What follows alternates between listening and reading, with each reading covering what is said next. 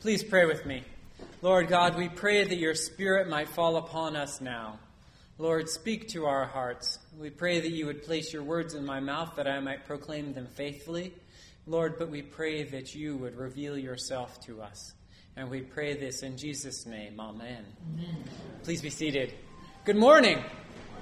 It is so nice to see you all today. Um, well, Tara and I just got back late last night from San Antonio. We were there for my grandmother's ninety-fifth birthday. But also, um, we took an extra couple days to celebrate our anniversary. Our anniversary was earlier this month, but we kind of postponed the celebration until the last few days because we knew we'd be away in San Antonio together. And so, um, fourteen years of marriage, we made it through. So far, I, I don't like. I don't want to like brag about it because most of my contribution to that has been making a mess of it, right? But God in His grace has made something great out of the places I've messed up most frequently, and I thank God for that. That He is He redeems um, this this relationship between me and my bride. Uh, it's a blessing to be a part of her life, and we've been part of each other's life for a long time now. Uh, we dated for five years before we were married, so that's nineteen years we've been together, which is a fair piece of my life, right? I mean, I'm getting older, but it still is a big chunk, right? And we're getting to that point where we've almost spent more time with one another than we have with our families, at least in, you know, marriage, like moving away. It's kind of amazing, isn't it, when that supersedes, that marriage begins to supersede the, and become the most powerful influence in your life or personal relationship in your life. So it was so nice to spend that time with her in San Antonio. To have that time, the kids were with my mother-in-law, which was great. She very generously watched them for a few nights so we could get away.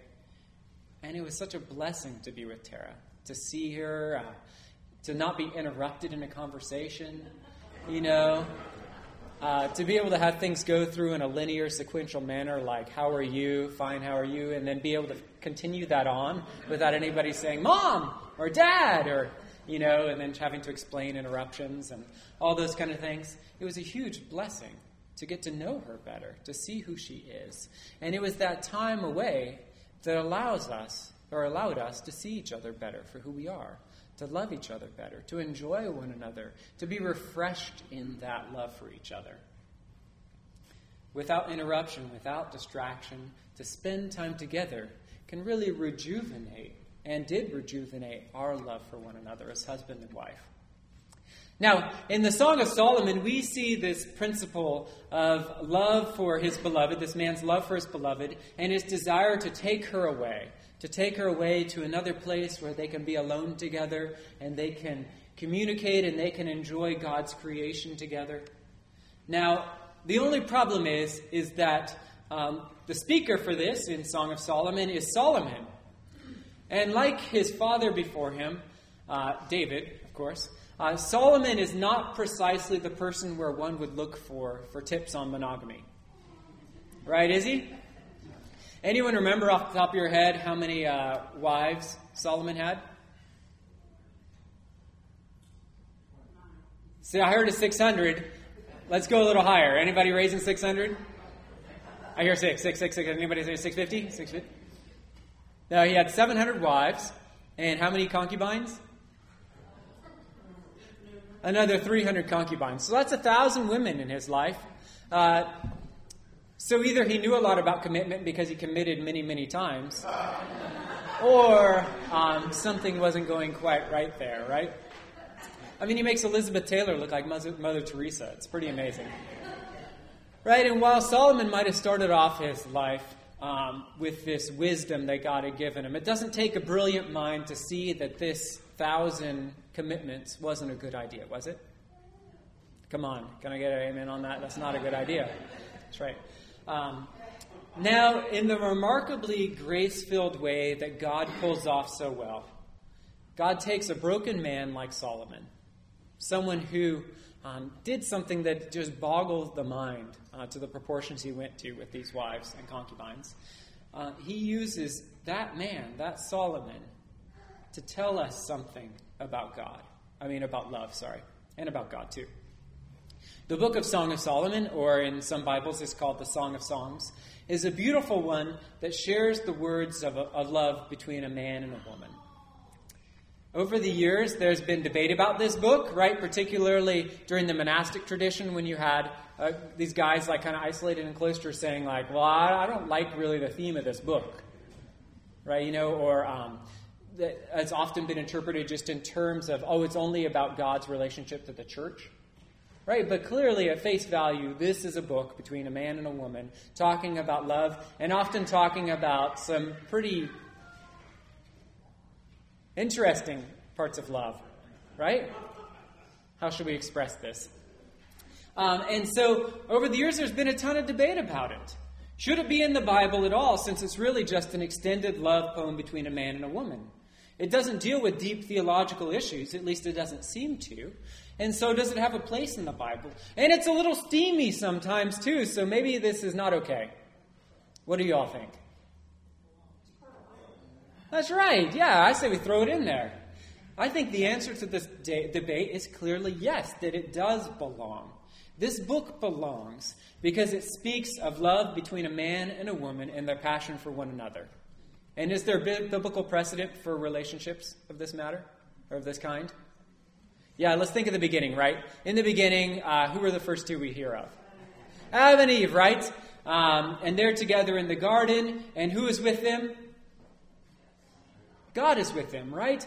Man, woman in relationship with God. There's this beautiful, um, there's this beautiful like layering of relationships and the bringing together of, of the husband and wife together before God, walking with him in the cool of the evening. It's this amazing theme that God wanted to be in the midst of relationships. Now, and what was the first command that he gave them? Love. There's another one, though. Don't, no, it's not the don't. It's a good one. It's not the don't eat. Uh-uh. He tells the animals this, and he tells the humans this. Got the multiplication symbol. Yeah, that's right. Thank you, Mister Boyer. That's right. Be fruitful and multiply and fill the earth. Now, I'm not going to get into the mechanics of being fruitful, but uh, suffice it to say that sex in its proper place does not freak God out, does it? No, he's not like, oh, Seth just mentioned that in church. Right? No, not at all. That's part of his plan. That's how he made it. That was before the fall, right? It was all there. God, like, so the themes that we see in the Song of Solomon about this intimate conversation and them speaking about intimate relationship with one another, that's not bad. That's part of God's plan for how we were designed to work in relationship. In that committed, married relationship, that's how we were supposed to function. That's just natural. And so it certainly fits in terms of how God created us to be. The Lord's desire is to see marriages that glorify him, that point to him with their sacrifice for one another, and that are vibrant and alive. So, the Song of Solomon, this little book inspired by God and written by a broken man, shows us the importance of maintaining love. As I'm sure you all know, relationships take what? Work and time. That's right. And it comes easy, though, doesn't it? It's the most natural thing in the world. No, it's hard. It takes a lot of focus and determination. It takes a lot of commitment to maintain that commitment to one another. It does not come naturally. Selfishness often comes naturally into relationships. How good is that for a relationship? Not so helpful at all, right? But this sacrificial love for one another that Christ calls us to is the, is the life force of a marriage. It's the life force of a committed relationship. Both parties must strive and sacrifice and dig down to mine the gold that can be found in love for one another. So uh, one of the ways to, to um, build that relationship up uh, is, is we see in Song of Solomon. It's the continued invitation that we see in our passage. Arise, my love, my fair one, and come away. What is the invitation there? Come away with me. Come away with me. Spend time with me. It's in the midst of that invested time that relationships blossom. Sure, they're lived out in the day-to-day tedium of life, But it's those special times of pulling away that really can recharge us and enable us to go out back into the, the dark valleys of normal life, right? Come with me, this uh, Solomon says to this woman, come with me and let us get away from all that keeps us apart, and let us enjoy the beauty of this world that God has given us together, and let's enjoy one another. This invitation opens up the opportunity for a deeper relationship. Now, obviously, the target audience uh, for this husband and wife relationship is limited, right? Not everyone is in a married relationship. Not everyone is called to marriage.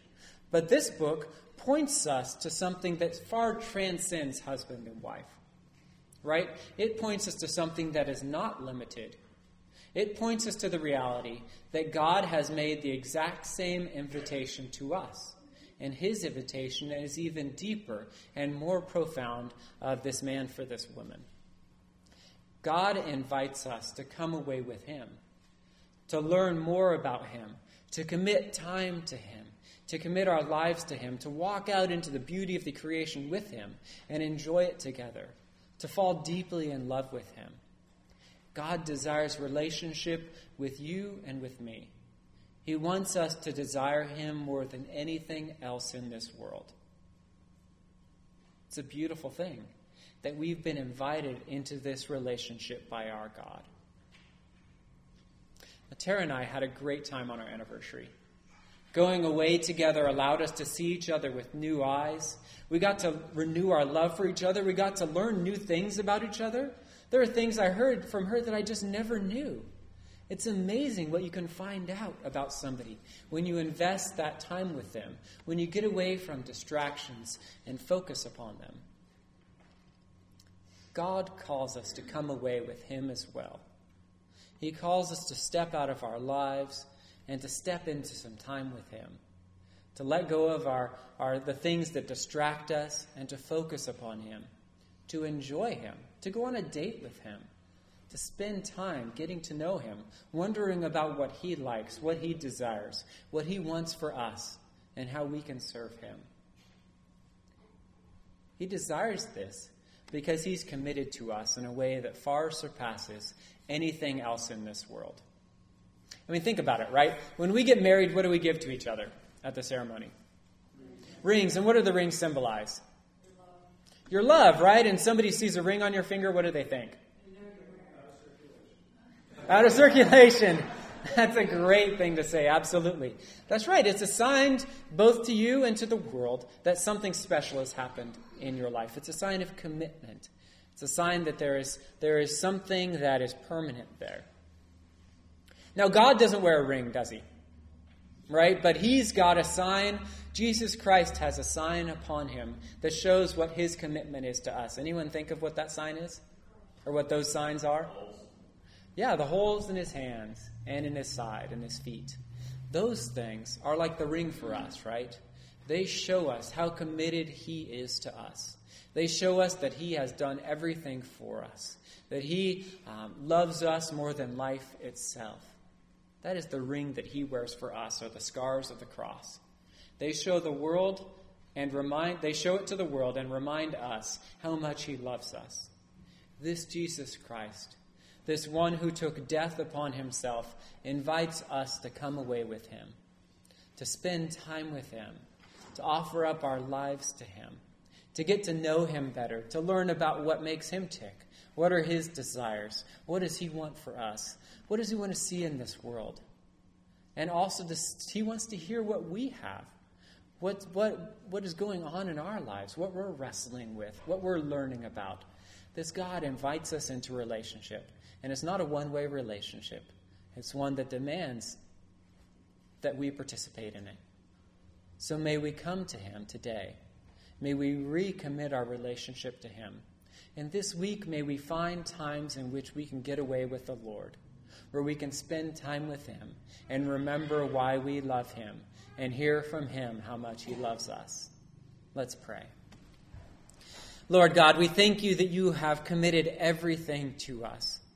We thank you that you have taken upon yourself death, Lord, so that we can have life. And we thank you that you did this so that we could be in relationship with you, that you knock down the barriers of sin and death so that we could come to you. Help us to come, Lord God. Help us to not take this sacrifice in vain, Lord, but may we accept the amazing gift you have given us and serve you with joy and hope in our hearts. Lord, we commit ourselves to you. We pray that you would help us to find time to spend with you this week, Lord, and may our relationship with you be renewed in this time. And we pray this in Jesus' name. Amen.